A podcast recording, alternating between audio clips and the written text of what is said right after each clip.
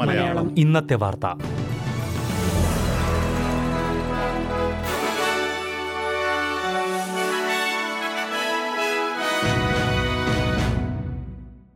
നമസ്കാരം. S B S Malayalam ഇന്നത്തെ വാർത്തയിലേക്ക് സ്വാഗതം.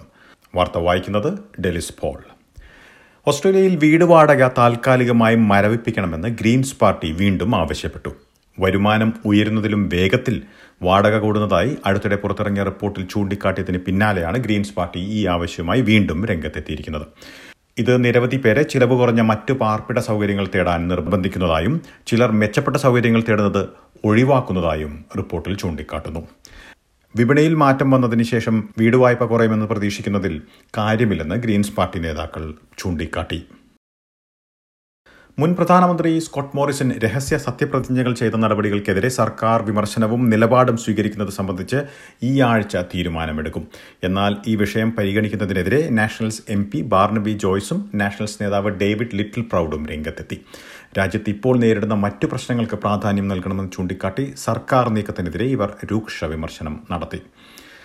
രാജ്യത്ത് ഊർജവാതക വിലയിൽ പരിധി ഏർപ്പെടുത്തണമെന്ന വാദം ശക്തമാകുന്നു. ഈ വിഷയത്തിൽ സർക്കാരിനെതിരെ ശക്തമായ സമ്മർദ്ദം ഉയരുന്നതായാണ് റിപ്പോർട്ട്. ബിസിനസ്സുകൾ തകരുമെന്ന മുന്നറിയിപ്പാണ് ഓസ്ട്രേലിയൻ കൗൺസിൽ ഓഫ് സോഷ്യൽ സർവീസസും ഓസ്ട്രേലിയൻ വർക്കേഴ്സ് യൂണിയനും നൽകുന്നത്. ബിസിനസ്സുകളെ സഹായിക്കാൻ വിപണിയിൽ പരിധികൾ ഏർപ്പെടുത്തണമെന്നും വിപണിയെ സർക്കാർ നിയന്ത്രിക്കണമെന്നും ഇവർ ആവശ്യപ്പെട്ടു.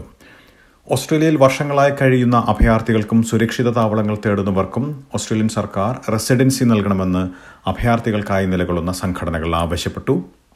കാൻബറ പാർലമെന്റിലാണ് ഈ ആവശ്യം മുന്നോട്ട് വെച്ചത്. അടുത്തിടെ സർക്കാർ പ്രത്യേക അധികാരം ഉപയോഗിച്ച് ഓസ്ട്രേലിയയിൽ റെസിഡൻസി നൽകിയ പ്രിയ നടേശൻ തമിഴ് കുടുംബം പാർലമെന്റിൽ ഇത് അവതരിപ്പിക്കുമ്പോൾ സന്നിഹിതരായിരുന്നു. അഫ്ഗാനിസ്ഥാനിലെ ഹസാര എന്ന ന്യൂനപക്ഷ സമുദായത്തിലെ വനിതയും ഈ ആവശ്യത്തിന് പിന്തുണയുമായി പാർലമെന്റിൽ സന്നിഹിതയായിരുന്നു.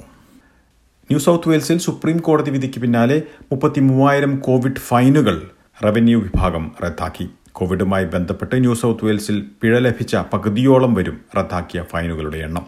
കോവിഡുമായി ബന്ധപ്പെട്ട ഫൈനുകൾ അടയ്ക്കാത്തതിനെതിരെയുള്ള നടപടികളും അവസാനിപ്പിക്കുമെന്ന് ന്യൂ സൗത്ത് വെയിൽസ് റവന്യൂ വിഭാഗം പറഞ്ഞു.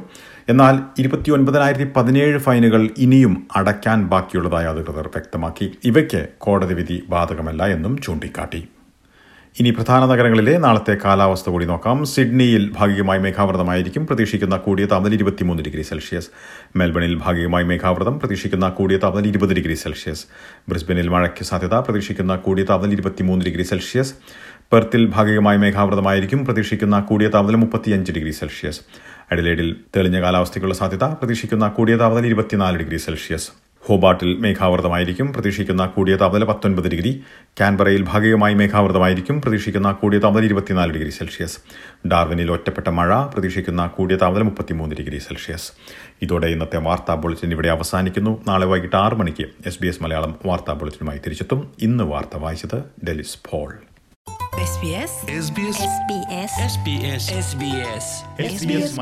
ഇന്നത്തെ വാർത്ത.